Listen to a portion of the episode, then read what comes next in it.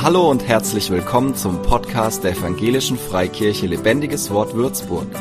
Mach dich bereit für ein neues Wort von Gott für dein Leben.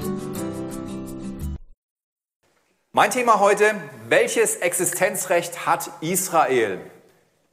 Für, eine, für den einen oder anderen eine herausfordernde Frage, fast schon ein bisschen anmaßend oder man ärgert sich fast schon ein bisschen darüber. Aber lass mal die Predigt genießen und dann am Schluss schauen, wo wir rauskommen. Ich glaube, das wird ganz gut. Wir werden heute viel Bibel lesen und auch ein bisschen politisch gucken. Und, aber das Politische interessiert mich gar nicht so sehr. Mich interessiert eher das Biblische, weil da geht es richtig zur Sache. Aber trotzdem möchte ich gerne das Politische mit euch ein bisschen abklopfen und gucken, wo wir stehen, was sich so entwickelt hat um auch da eine Orientierung zu haben. Also es ist ziemlich wild, wenn man sich mit der Entstehungsgeschichte Israels auseinandersetzt, wie man, wenn man so die ähm, ja, die Geschichte von Israel sich anschaut. Aber wenn euch das interessiert, ich empfehle euch hier ein Buch, das heißt Grenzenloses Israel ist von Johannes Gerloff und Heinz Reusch. Das hilft zu verstehen, äh, was alles passiert ist. Es ist viel zu viel, was passiert ist, als dass man es in so, einem, in so einer Predigt oder in so einem Vortrag rüberbringen könnte. Aber hier kannst du es sehr gut vertiefen. Kannst du dir später hier auch mal anschauen. Ich lege es daher zum Anschauen. Nur mal ganz kurz will ich drüber huschen über die politischen Ereignisse. Und ich gehe mal zurück ins Jahr 132 nach Christus. Da waren die Römer in der Herrschaft in Israel und damals hieß es tatsächlich noch Judäa. Und es wurde von den Römern aber umgenannt in Syria Palästina. Das hatte den Grund, dass die Juden immer wieder versucht haben, die, Römer, die römische Besatzung abzuschütteln. Und das war um 132 bis 135 nach Christus der dritte jüdische Aufstand. Und der ging sehr schlimm aus für die Juden. Sie wurden nämlich, ja, die meisten wurden getötet, viele wurden ver, vertrieben, einige blieben auch da. Aber dann ähm, wurde dieses Land umbenannt, auch wahrscheinlich, man vermutet, um den Juden diese Identifizierung, diese Identität zu nehmen, dass sie dort ein Zuhause haben. Und deswegen heißt seitdem dieser ganze Bereich, was früher, oder was jetzt auch Israel heißt, hieß lange Zeit Palästina. Das muss man verstehen, warum man da von Palästina spricht und nicht von Israel. Ich bin noch nicht so ganz glücklich über meinen Sound, aber der wird sich bestimmt bessern, gell? Ich, mache, ich hall immer so ein bisschen nach. Merkt ihr das auch oder merkt das nur ich? Ist egal. 1517 äh, eroberten die Türken das Land und dann war da eine 400-jährige Herrschaft der Türken. Die haben sich nicht großartig gekümmert um das Land. Also das war ziemlich brach gelegen. Ein paar Siedler waren drin, haben versucht, da was zu bestellen. Waren Pächter, die Eigentümer des Landes saßen dann mehr äh, in den türkischen Großstädten und haben dort mehr abkassiert. Also da ging nicht viel. Aber 1878 beginnen, begingen äh, beginnen Juden aus Jerusalem ins Land zu gehen und das Land wirtschaftlich urbar zu machen. Also da entstanden dann die ersten Kolonien, landwirtschaftliche Kolonien und man ähm, machte so das Land urbar. 1882, also vier Jahre später, kam die erste Aliyah-Welle aus Russland und teilweise auch aus äh, Rumänien. Und da kamen etliche Juden ins Land und entstanden dadurch mehr Kolonien. Immer mehr Kolonien wurden gegründet, die Jetzt wird es eher schlimmer als besser, ähm, die ja, landwirtschaftlich sich betätigten und das Land urbar machten. Nach 400 Jahren, 1917, eroberte England das Gebiet von der Türkei, also wie gesagt nach 400 Jahren Herrschaft. Und im selben Jahr erklärte auch der britische Außenminister A. Balfour, dass sich die britische Regierung für die Schaffung einer nationalen Heimstätte für Juden in Palästina äh, stark machen wird, für das jüdische Volk. Und das war dann auch Programm. Das ähm, haben sie sich sozusagen selbst auferlegt und das wurde ihnen, von ihnen auch erwartet. 1920 war dann eine Konferenz von der League of Nations in Sanremo in Italien und da wurde auch besprochen, wie groß das Gebiet sein sollte, was Israel mal bekommen sollte, also die Heimatstätte äh, für das jüdische Volk. Und da gab es unterschiedliche Meinungen, natürlich. Äh, man, man, ging sogar davon aus, dass es so groß sein sollte wie das Reich von David und Salomo, also sowohl ähm, westlich des Jordans als auch östlich des Jordans das Land den Juden zukommen soll. Letztendlich hat man es aber begrenzt, weil die arabische Welt auch gedrängt hat und ihren Einfluss stark gemacht hat und man wollte von den Arabern noch Öl haben. Also hat man versucht, irgendwie einen Kompromiss zu finden, dass alle einigermaßen glücklich waren. Und das Land wurde dann, wurde dann begrenzt zwischen Jordan und Mittelmeer.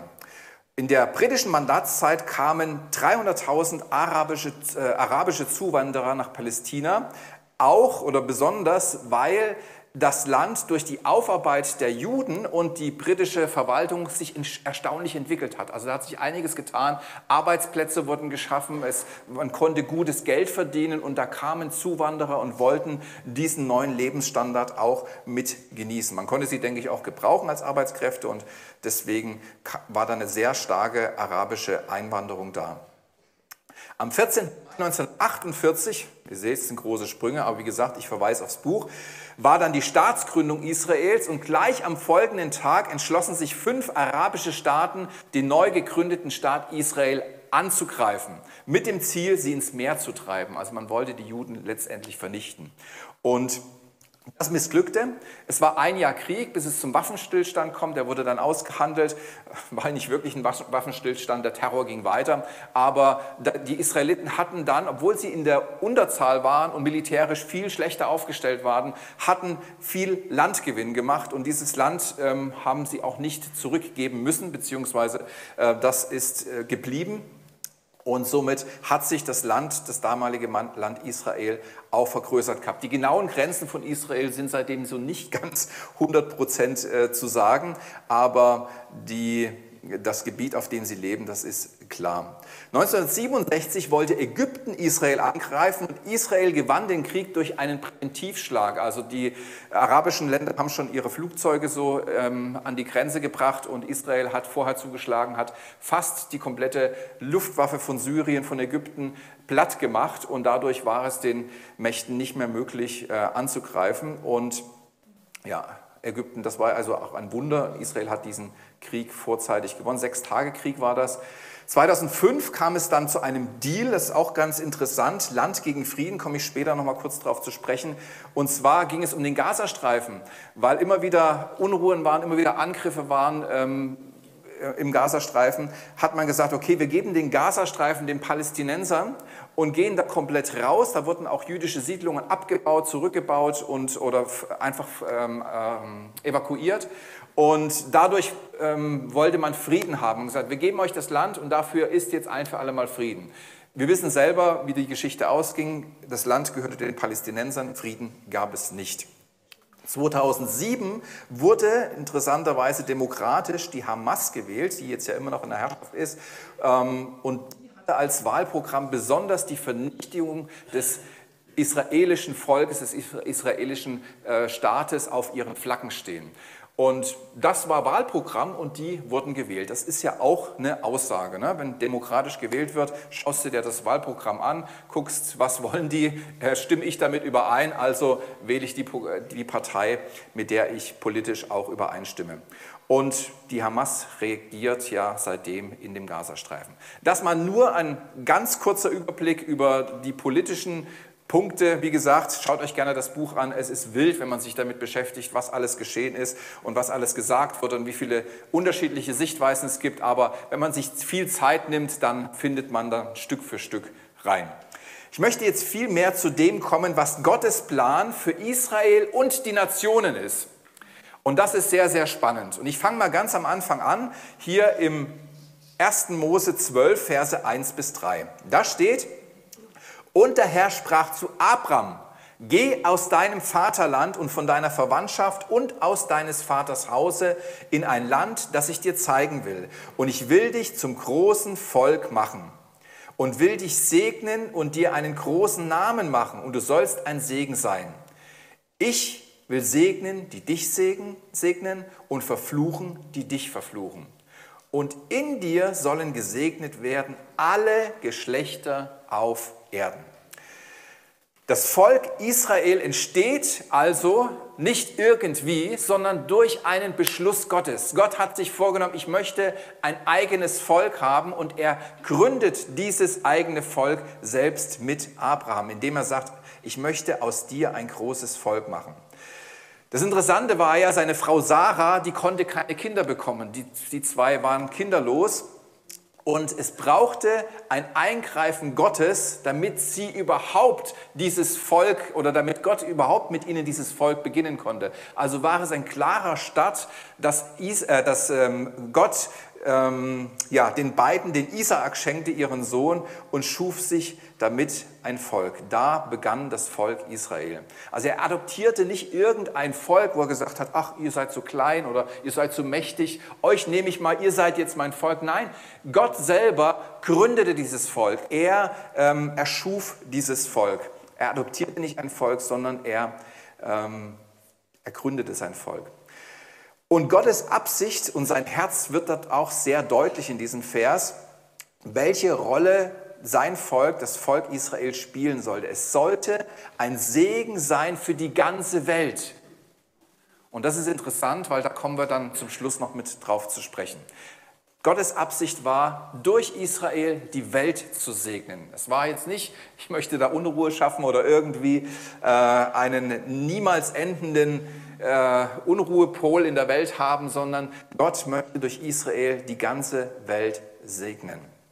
Gott wollte aber nicht nur ein Volk, sondern er wollte dem Volk auch ein Land geben für alle Zeiten. Und hier lesen wir mal 1. Mose 13 ab Vers 14. Als nun Lot sich von Abraham getrennt hatte, sprach der Herr zu Abraham, hebe deine Augen auf und sieh von der Stätte aus, wo du bist, nach Norden, nach Süden, nach Osten und nach Westen. Denn all das Land, das du siehst, will ich dir geben und deine Nachkommen ewiglich. Und ich will deine Nachkommen machen wie den Staub auf Erden. Kann ein Mensch den Staub auf Erden zählen? Der wird auch deine Nachkommen zählen. Darum mach dich auf und durchzieh das Land in die Länge und Breite, denn, ich, äh, denn dir will ich's geben. Und somit wurde das Volk zur Nation. Gott schuf sich ein Volk durch Abraham und gab dem Volk ein, ein Land, das diesem Volk ewiglich gehören soll. Interessant war auch, welche Grenzen Gott dem Land gegeben hat. In 1. Mose 15, Vers 18 lesen wir, Deinen Nachkommen habe ich dieses Land gegeben vom Strom Ägyptens. Also das habe ich da mal unten mit dieser roten Linie eingezeichnet. Das ist der, äh, dieser Strom Ägyptens ist der Wadi el Arish. Äh, von da an an bis zum großen Strom, den Euphratstrom. Und der verläuft ja da oben, also das würde Syrien und Libanon mit einbeziehen. Also wissen Sie selber, Israel ist nicht so groß, aber das war laut 1. Mose 15, 18 so die Grenzen, die Gott diesem Land gibt. Ja, nun haben wir ja gehört, dass Israel nicht immer eine Nation war. Es gab die Diaspora. Wegen ihres Ungehorsams hatte Gott es zugelassen, dass die Juden über die ganze Welt verstreut wurden, dass sie rausgejagt wurden aus ihrem Land, dass sie in der ganzen Welt irgendwo Unterschlupf suchten und auch bekamen, aber nicht als Volk, in, als Nation in einem Land wohnten. Aber er hat ihnen auch eine Zusage gemacht, dass er an seinem ursprünglichen Plan mit Israel festhält. Und das möchte ich mir mit euch auch gerne vor, durchlesen. Heute viel Bibeltext. Wer mag Bibel? Domi, deine Hand muss hochgehen, sehr gut. Wenn einer Bibel liebt, dann unser Dominik. Ja, 5. Mose 30, 3 bis 5. Und er wird dich wieder sammeln aus der Verstreuung, aus all den Völkern, wohin der Herr dein Gott dich zerstreut hat.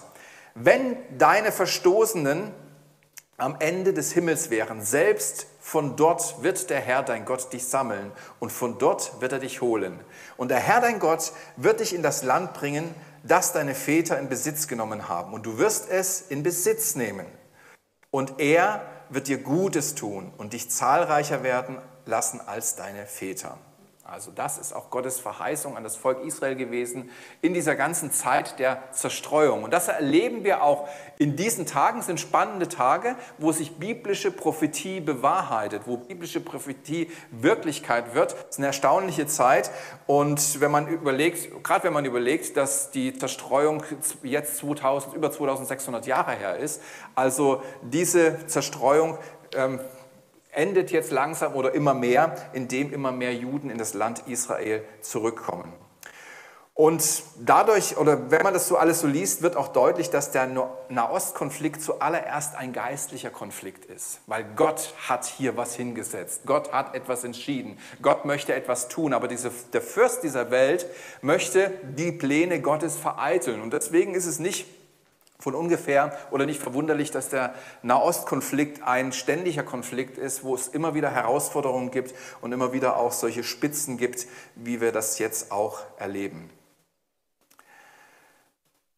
Und wahrscheinlich, also das ist zumindest meine Meinung, wird das auch andauern, bis Jesus wiederkommt und diesen Konflikt ein für alle Mal klärt. Und er wird es auch, es wird auch einen wunderbaren Ausgang haben. Da kommen wir heute auch noch mit dazu.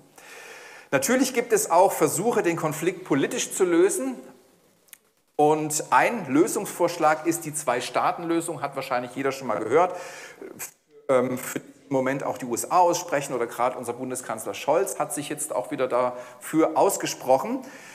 Ähm, die Zwei-Staaten-Lösung bedeutet, dass man das Land teilt in einem israelischen Teil und einen palästinensischen Teil und jeder hat die volle Regierungsgewalt über seinen Teil.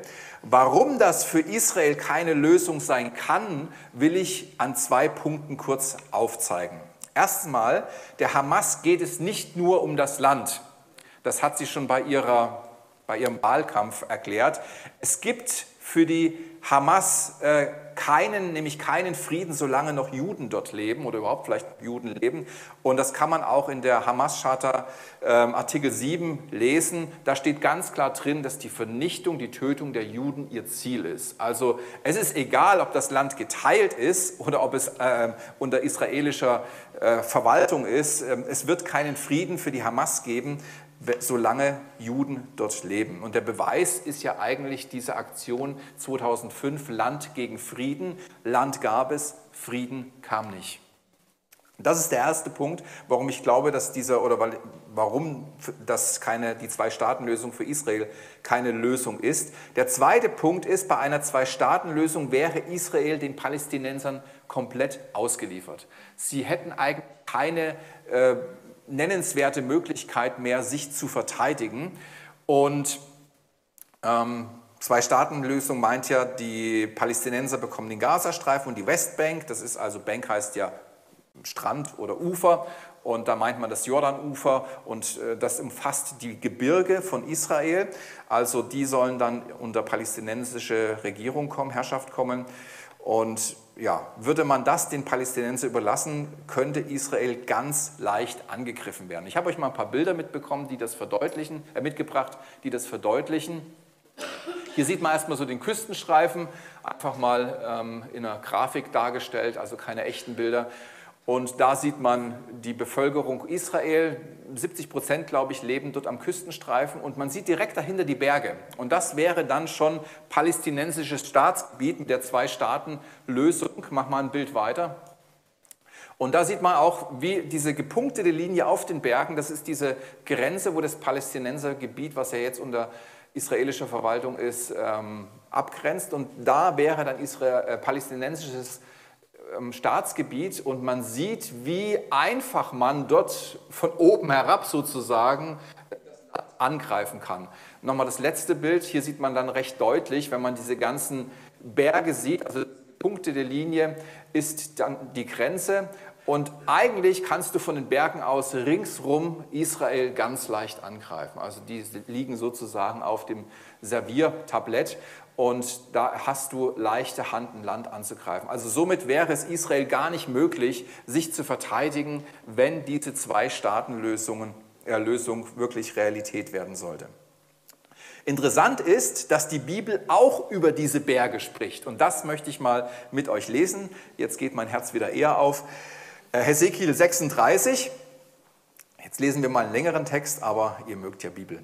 So spricht der Herr, Herr weil der Feind über euch sagt, haha, und die ewigen und die ewigen Höhen, sie sind uns zum Besitz geworden. Darum weissage und sprich, sagt Gott zu Hesekiel, so spricht der Herr, Herr.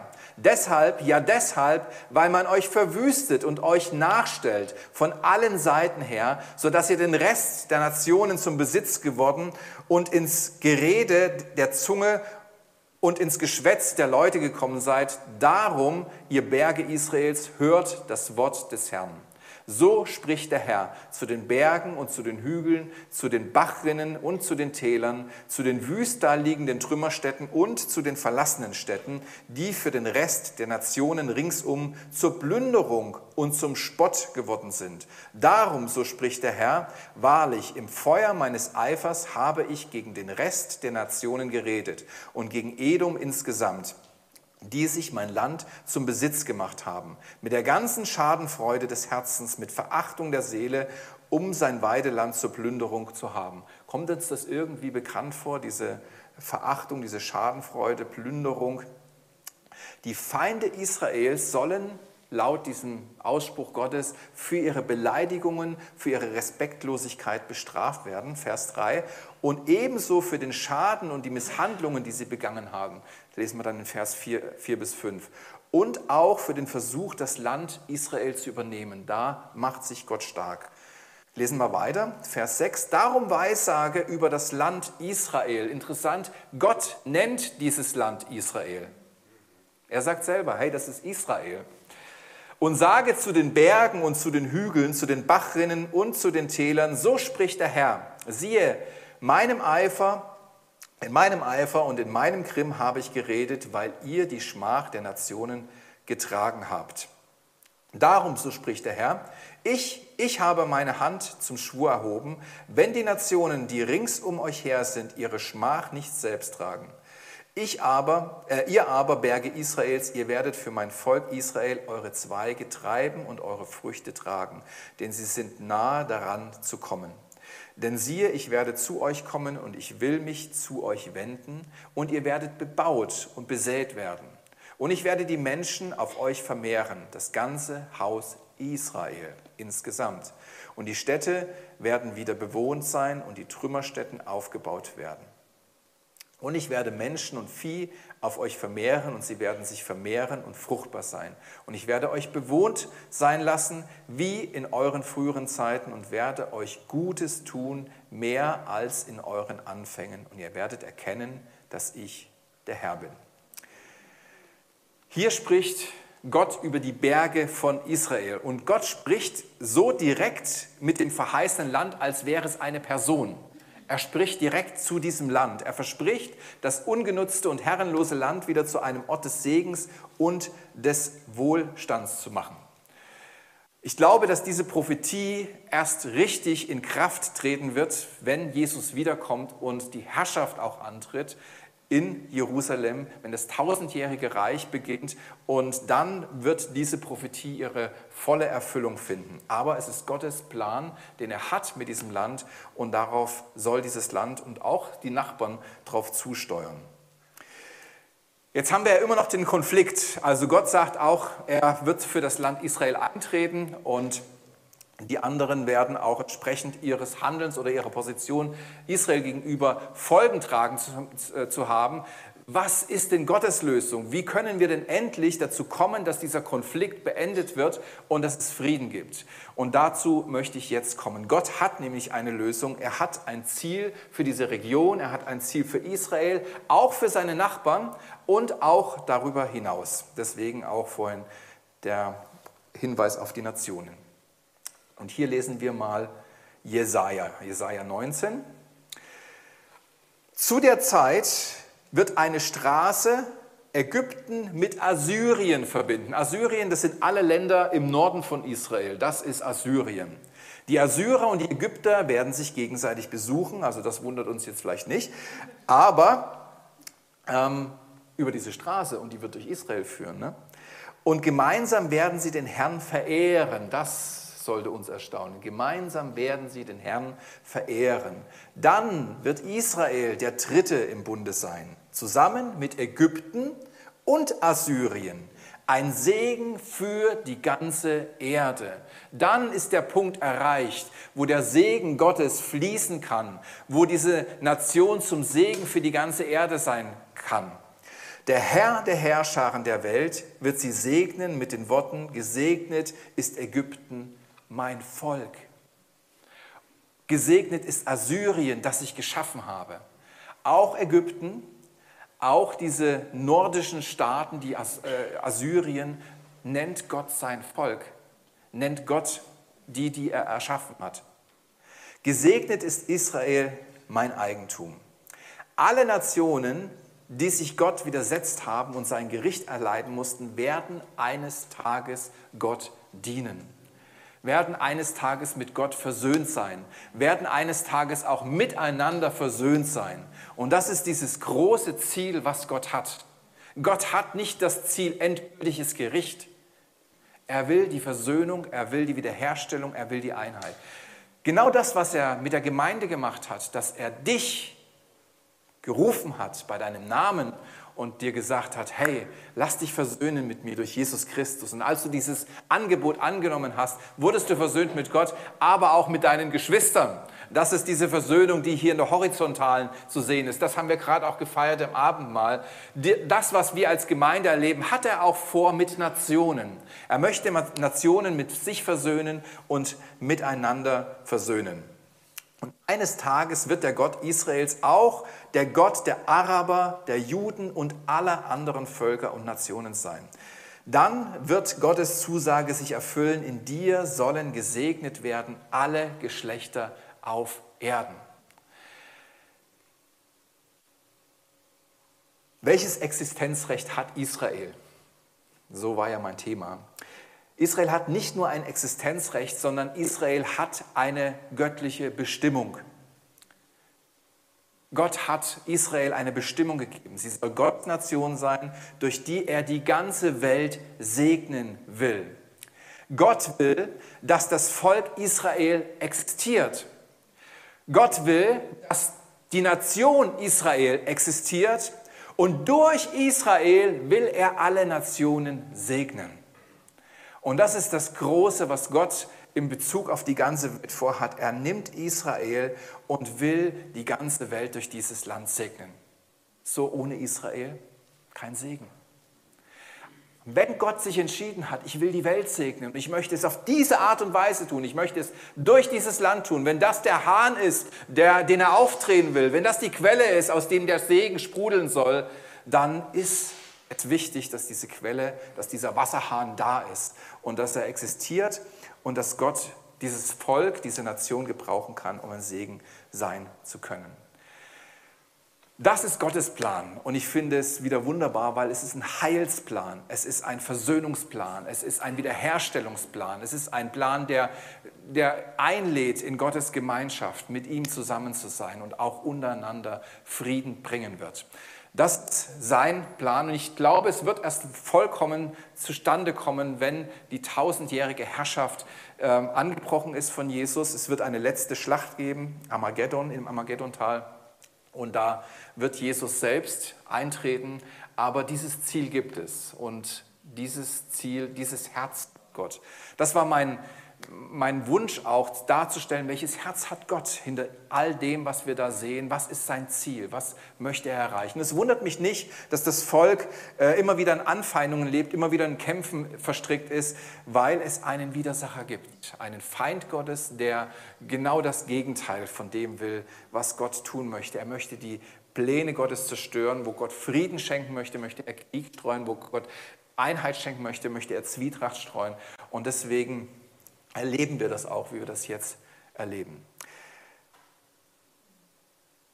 Gott lädt die Nationen ein, durch Israel sein Volk zu werden und mit ihm versöhnt zu sein. Ich habe euch da unten noch einen QR-Code hingehängt, da seht ihr mal so diese Zwei-Staaten-Lösung, Konzept, was dann wäre. Könnt ihr euch gerne mal ähm, runter oder abspeichern und ähm, dann anschauen. Ich möchte gerne, dass wir jetzt als Gemeinde noch im Gebet für Israel beten für dieses Land, für Gottes Plan mit diesem Land, für Gottes Absicht mit diesem Land. Und ich bitte mal den, den Semi nach oben zu kommen, uns da im Gebet zu leiten.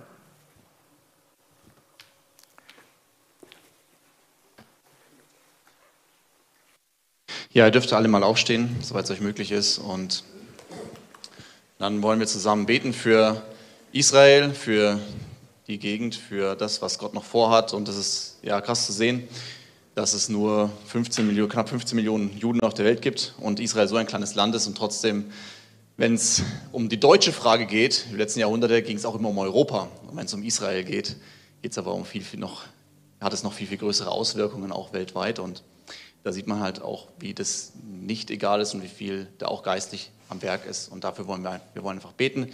Ähm, Tau, du begleitest uns jetzt ein bisschen, ne? Ja, genau, du begleitest ein bisschen. Ähm, und, und ihr dürft einfach eure Stimme erheben, dürft einfach beten. Wir nehmen uns fünf Minuten Zeit und dann schließe ich zum Schluss mit dem Gebet ab und ich fange jetzt auch an.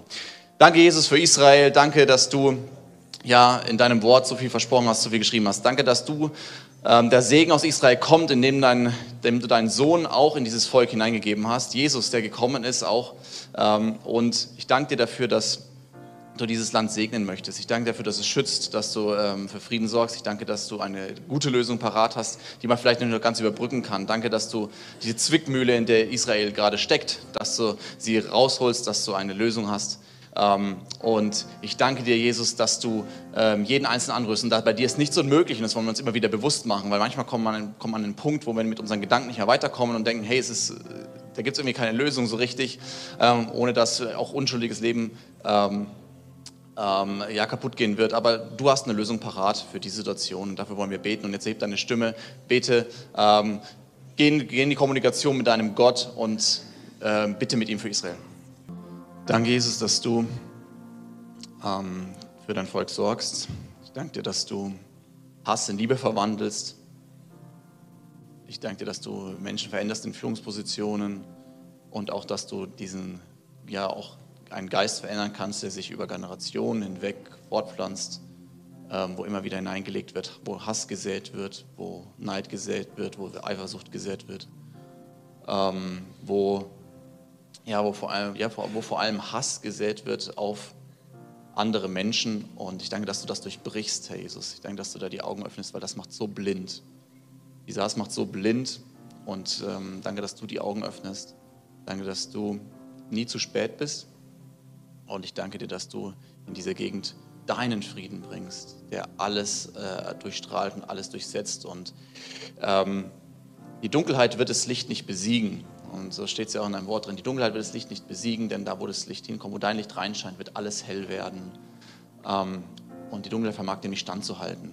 So schreibst du auch in deinem Wort, Jesus. Und diesen geistlichen Kampf, den wollen wir aufnehmen, ähm, dass dein Licht überall reinkommt und jede dunkle Ecke auch erleuchtet und dass Wahrheiten ans Licht kommen, ähm, wo auch Heuchelei ans Licht kommt, Jesus, wo mit zweierlei Maß gemessen wird, wo, wo du ganz klar sagst, ähm, das hat keinen Platz. Und danke, dass du die Menschen veränderst. Ähm, danke, dass du Sieger bist. In Jesu Namen. Amen. Und lassen Herrn noch einen Applaus geben, wenn wir das machen.